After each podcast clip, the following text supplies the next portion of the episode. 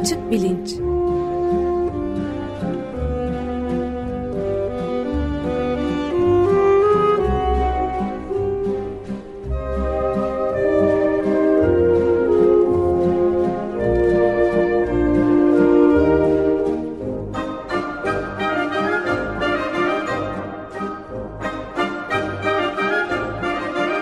Güven Güzeldere ile bilim ve felsefe sohbetleri. Günaydın Güven Bey, merhabalar. Günaydın Ömer Bey. Günaydın. Günaydın Özdeş. İki bölümlük bir mini seriye başlıyoruz herhalde. Ee, konuğumuz da Hayri Cem, T24 haftalık yazarı. Bu Metaverse denen konuyu e, konuşacağız herhalde ama e, siz yapar mısınız takdim, takdimini lütfen?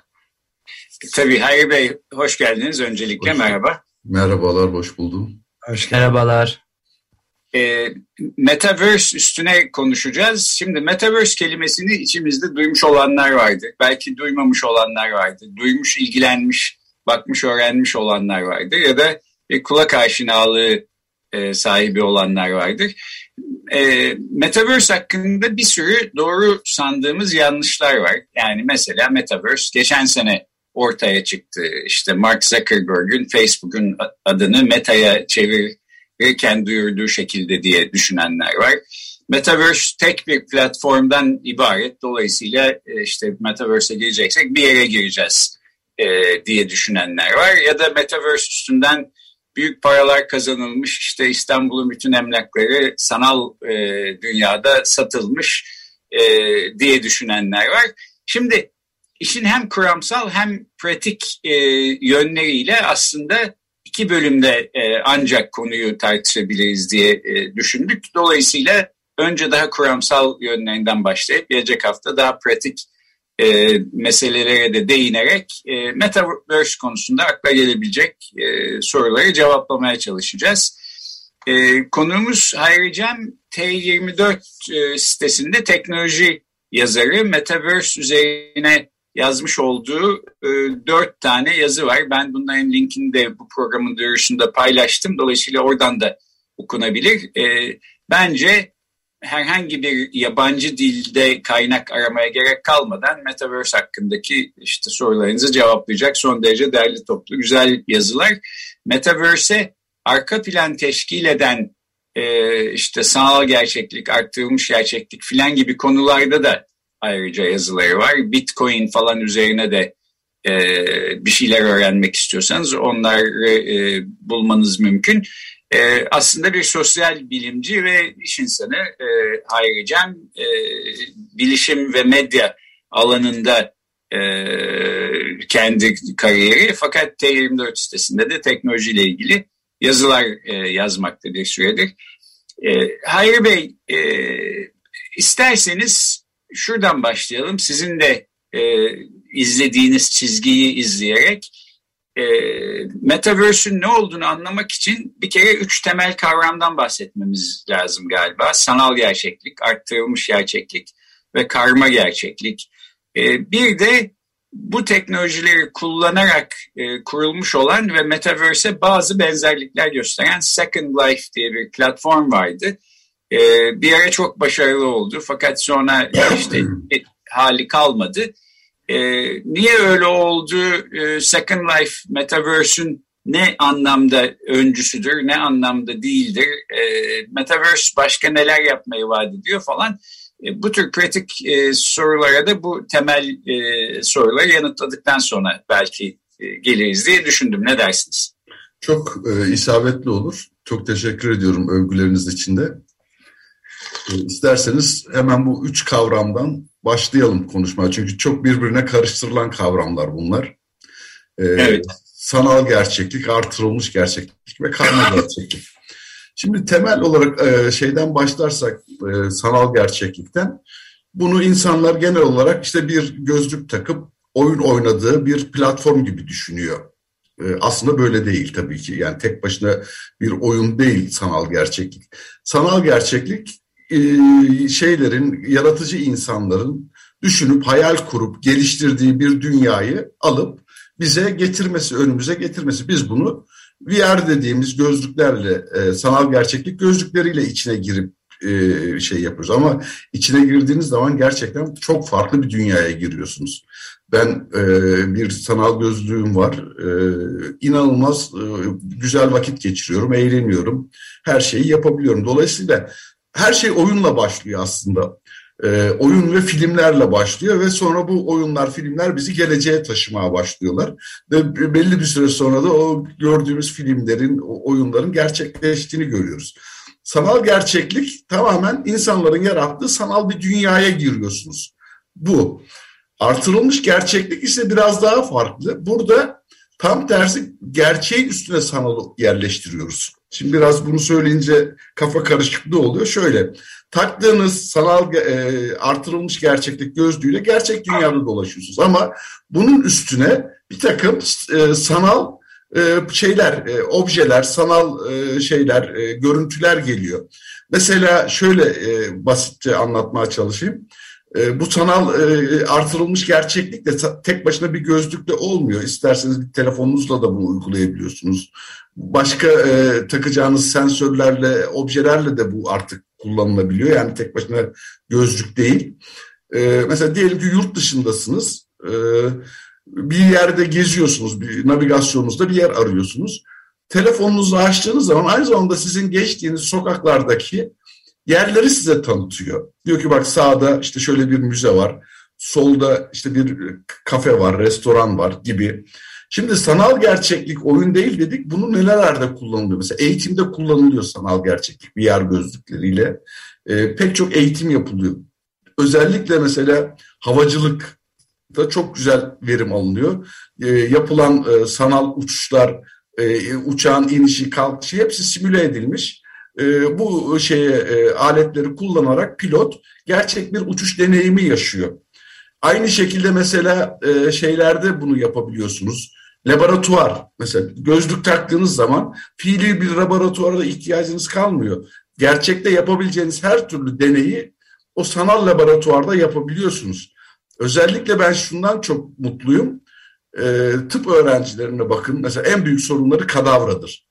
Kadavra bulamazlar ve e, çok böyle kadavra üstünde çalışmak da çok gerçek bir yani kurumuş organlar üzerinden e, bir eğitim de şeydi ama sanal gerçeklikle artık tüm e, eğitimi, tüm organları önüne getirip işte havada çevirip evirip sağına soluna bakıp sanki elindeymiş gibi e, önündeymiş gibi görüp eğitilmeleri mümkün. Şeyde artırılmış gerçeklikte bu daha da artıyor. Yani mesela artırılmış gerçeklik içinde siz her türlü teknolojiyi kullanarak günlük hayatta yaptığınız her şeyi yapabiliyorsunuz. Mesela diyelim ki bir CAD üzerinde program yaptınız. E, o program diyelim bir inşaat e, şeyi e, projesi çizdiniz, mimari bir proje.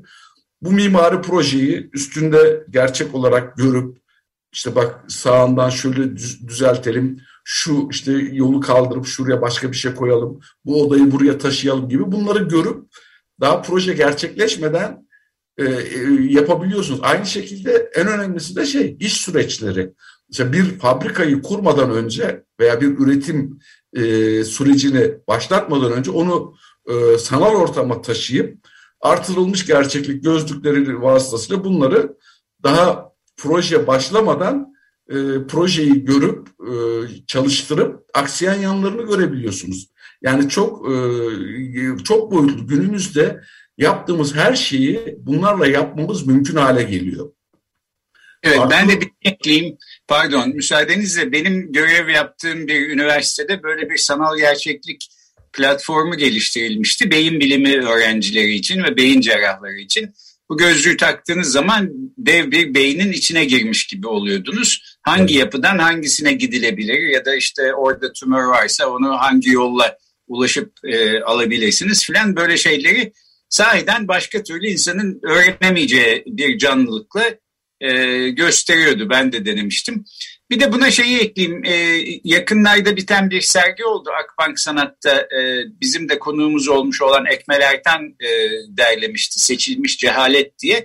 Orada mesela İranlı bir e, sinemacının yaptığı bir e, işte küçük film vardı ama filmi sanal gerçeklik gözlükleriyle e, üç boyutlu olarak ancak görmek mümkündü. Bu gerçekten e, çok önemli bir fark yaratıyor. Yani ben de kendi deneyimimden yola çıkarak söyleyeyim. Bir film seyrederken sonuçta iki e, boyutlu bir e, ekrana bakıyoruz. Halbuki bu gözlükleri taktığımız zaman kendi bedenimizin hareketleri de görsel e, algımızın içeriğini e, değiştiriyor. Aynen gerçek hayatta olduğu gibi. Yani e, gözlükleri takmışken arkaya döndüğümüzde aslında e, filmde e, filmi seyrederken göremediğimiz ama film itibariyle arkamızda olması gereken şeyleri görüyoruz filan. Çok etkileyici e, deneyimler bunların hepsi. Bana öyle geliyor ki bir süre sonra zaten bu teknoloji yaygınlaştığında insanlar hani eski tür bizim bugün seyrettiğimiz tür filmlere falan gülecekler yani e, bunlar bunlarla mı oyalanıyordu bu insanlar filan diyecekler gibime geliyor. Kesinlikle katılıyorum size. Ee, çok ayrı bir dünya. Yani insanları götürdüğü yer hakikaten çok etkileyici. Ee, orada çok ayrı bir dünyanın içine giriyorsunuz. Ee, özellikle bu yalnız VR gözlüklerinde bir sıkıntı var. Bunu Metaverse'e geldiğimizde de konuşuruz da. Şimdi bunlar tabii e, ilk versiyonlar olduğu için mesela belli bir süre kullandıktan sonra baş ağrısı yapıyor. Baş dönmesi yapıyor. İşte çok büyük aletler. Burun üzerinde e, baskı yapması, uzun süre kullanımı deviyasyona yol açıyor falan. Bunların da zamanla daha e, pratik, e, cebe sığar hale geleceğine inanıyorum. Şu anki ilk versiyon cep telefonlarını düşünün. Tuğla kadardı. E, zamanla cebimize girdi. E, bunların da gireceğini düşünüyorum ve ondan sonra zaten Metaverse dünyasında e, gelişmeleri daha hızlanacak. Şimdi tekrar konumuza dönersek ben bir yarı e, şeyi AR'ı anlattım. Mesela AR'da e, pek çok şeyin günümüzde yapıldığı, her şeyin orada yapıldığını, o teknolojiyle yapılabildiğini söylemiştim. Bir de karma gerçeklik var. Bu karma gerçeklik nedir? Bunun içine sanal gerçeklik ve artırılmış gerçeklik teknolojilerin içine bir de HoloLens giriyor artık. Yani bu HoloLens teknolojisi nedir? Bir e, şey yaptığınız zaman işte bir e, başlığı var veya başka ap aparatı var. Bunu taktığınız zaman bulunduğunuz ortamı bu ev olur, ofis olur, sokak olur nerede kullanıyorsanız buranın hologramla üretilmiş görüntüleri geliyor size. yani daha basit konuşalım. E, bir insanın hologram görüntüsü geliyor. Bir ara internette çok e, kullanıldı. E, bir e, Amerikalı kadın bu hologram teknolojisini e, lanse ederken kullanmışlardı. Kendi hologramını anında yapıyor. Japonya'daki bir başka kişiyle şey yapıyordu. Real time, gerçek zamanlı o İngilizce konuşup Japonca hologramı konuşuyordu. Bilmiyorum seyredenler oldu. Çok ilginç halen şeyde var e, YouTube'da oradan seyredilmesini tavsiye ediyorum. Yani bu bize neler getirecek? E, bu bize pek çok şeyi getirecek. E, mesela şu an ben e, iş yaşamımdan hatırlıyorum. Çok sık seyahat ederdim. Bir toplantı için işte üç günüm gidiyordu. Seyahat et, toplantıyı yap, ertesi gün dön gibi. Gelecekte bunlar olmayacak tabii ki. Bunların yerine ne olacak? Hologramlarımız belli bir yerde buluşup e, gerçek zamanlı sohbet edecekler, toplantı konularını konuşacaklar.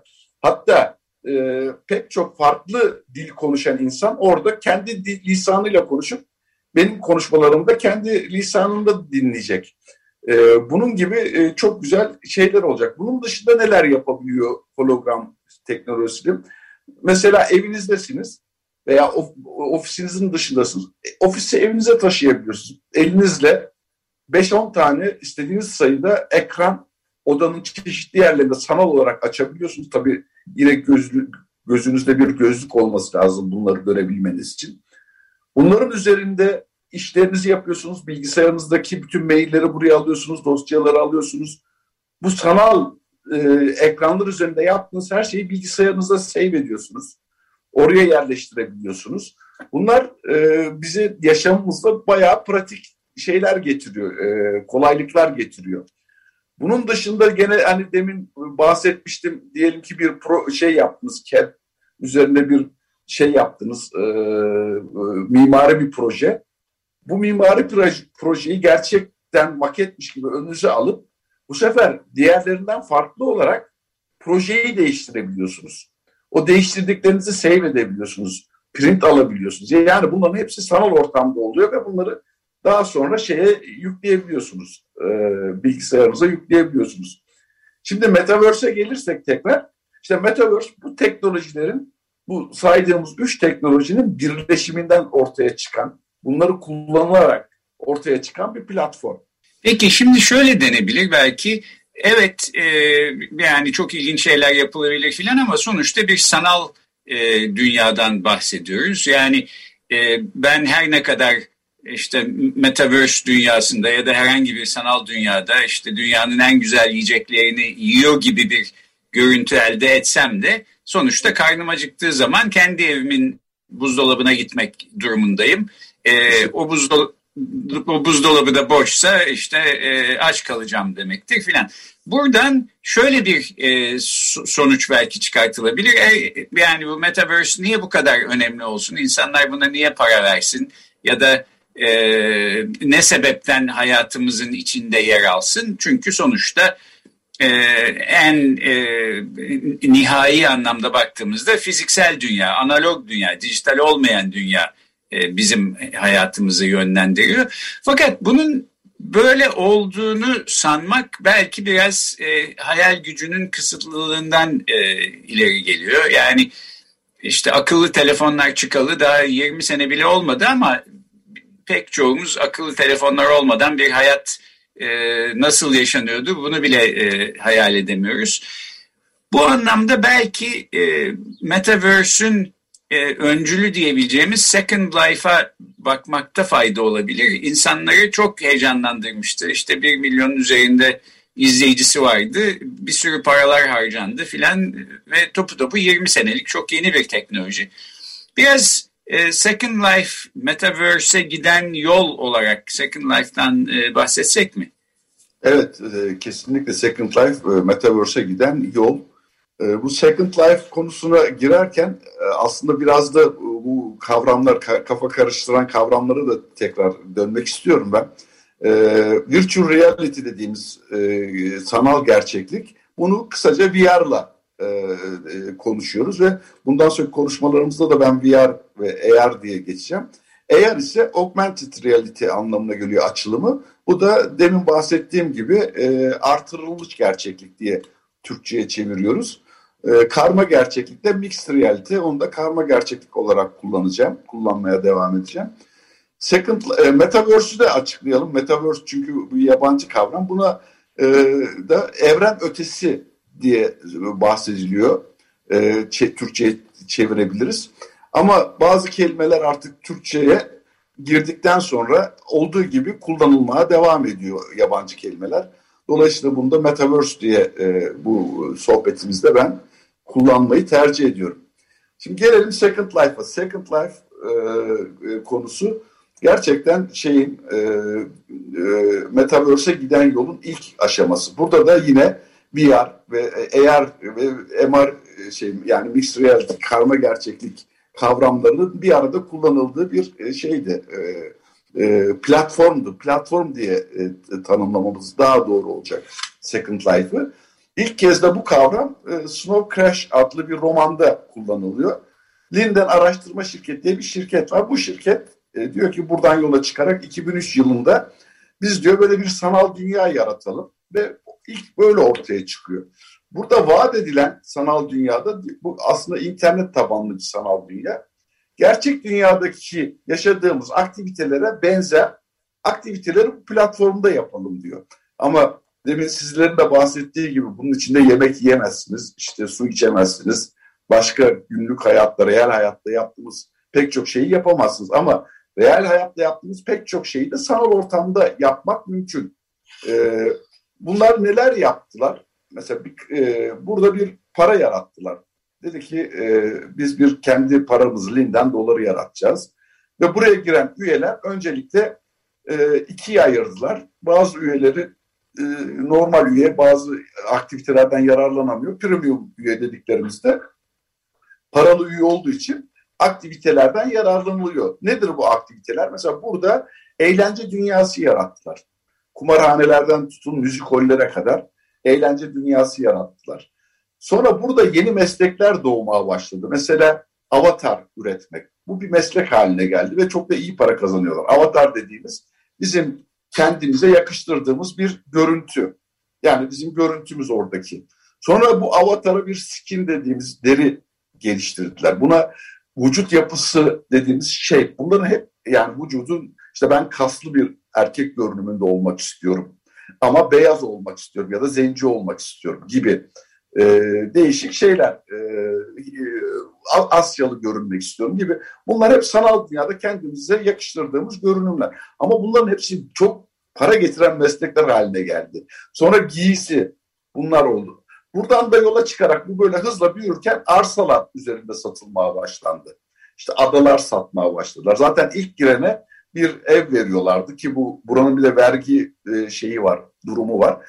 İşte ilk girenden o ev, premium üyeden vergi almıyorlardı. Oraya evini veriyorlardı. Çünkü o insanlar gerçek hayatta yapamadığı şeyleri orada yapmak istiyorlardı. Mesela evime çok büyük bir çok büyük ekranlı bir televizyon alacağım. Linden'den alabilip evinin içine koyuyor ama hayal orada mutlu oluyor adam. Gerçek dünyada evini alamayacağı mobilyayı orada satın alıp koyuyor evine. İşte orada bir e, şey çıktı bir e, e, Chunk adlı bir avatarı olan bir kişi çıktı. Bu gerçek adı Eileen Graf. E, bu kadın orada müthiş arsa satışından para kazanmaya başladı işte e, LinkedIn'in şeyin e, Second Life'ın Rockefeller'ı demeye başladılar kadın. Çünkü kısa zamanda 40 milyon dolar para kazandı orada. Şimdi bu para kazanma işi e, insanları çok cezbetti ve buraya çok girmeye başladılar. Fakat sonra bazı insanlar çok zengin olmaya başladı ve LinkedIn sahipleriyle aralarında bir ihtilaf çıkmaya başladı. LinkedIn sahiplerinden daha çok para kazanmaya başladılar. Bunun üzerine de ne yaptılar? Dediler ki LinkedIn'i o arada FBI bastı. Dedi ki sen burada kumar oynatıyorsun. İşte senin e, şeylerin, e, serverların Kaliforniya'da burada kumar yasak. LinkedIn sahipleri bunu fırsat bilip aslında Kaliforniya'dan başka yere taşıyabilirdi serverlarını. Bu adam yeni e, Second Life zenginlerine darbe vurmak için kumarı yasakladı. Sonra banka kurmuşlardı. Bankacılığı yasakladılar. Sonra bu serverlar ucuzlayınca yeni serverlar kurup yeni arsalar piyasaya sürmeye başladı e, Second Life sahipleri. Bu da diğer arsa fiyatlarını düşürdü. O zenginler de bu sefer arsalarını falan satıp çıktılar. Çıkarken çok büyük bir para çıkışı oldu. Dolayısıyla yatırım olmamaya başladı Second Life'da. Ve bu da böyle popülaritesini yitirmeye ve e, üye kaybına neden oldu. E, böylece Second Life'da bir düşüşe girdi. Second Life'la Metaverse'ün e, farkını isterseniz bir sonraki programa bırakalım. Evet son derece ilginç. Peki burada bu 40 milyon kazandı dediniz. Çok kısacık bir soru. Bu bölüm bitti. Nasıl olabiliyor böyle bir şey sanal e, ortamda 40 milyon dolar gibi e, muazzam diyebileceğim bir büyük miktar kazanılır. Bir, bir iki cümleyle anlatmak mümkün olabilir mi bunu? Tabii ki şimdi bu insanlar burada arsa satın alıyor ama şimdi Metaverse'de de anlatacağım bunu. Arsa almak tek başına bir iş değil orada. Çünkü hani gerçek dünyadaki koyayım değerlenecek gibi bir şey değil. O arsanın üstüne yapılan ticaret haneler para kazandırıyor. Mesela bir müzikol yapıyorsunuz. O müzikolün içinde gerçek bir konser verip bilet satıyorsunuz. Buradan para kazanıyorsunuz. Ya da o arsanın üstüne bir e, e, exhibition hall, bir sergi salonu açıyorsunuz. Oradan para kazanıyorsunuz. Ya da bir kumarhane koyup oradan para kazanıyorsunuz. Yani arsa bu şekilde para kazandı. Yani arsaların üzerine birer ticari işletme inşa ederek kazandı. Evet.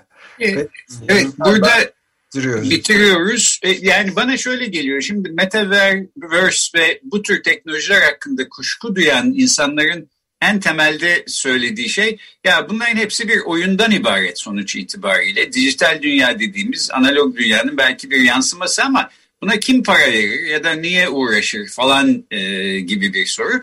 Fakat bu bence e, hayal gücümüzün eksikliğinden kaynaklanıyor. Çünkü yalnızca sosyal medyada bile kimliklerimizi oluşturmak ve sürdürmek için ne kadar zaman harcıyoruz? İşte fotoğraflar koyuyoruz, oradan buradan alıntılar yapıyoruz falan. Buna bakarsak bile aslında e, sanal gerçekliğe verdiğimiz ya da vereceğimizin e, e, beklenebileceği bir e, geleceği belki şu anda hayal edemiyoruz ama bunlar bana çok önemli olacak şeylermiş. Hatta bizden sonra gelen kuşakların belki hayatını belirleyen, tanımlayan teknolojiler olacakmış gibi geliyor. Kesinlikle katılıyorum. Bize 20 sene önce e, Facebook, Instagram, işte YouTube anlatılsaydı hayal bile edemezdik.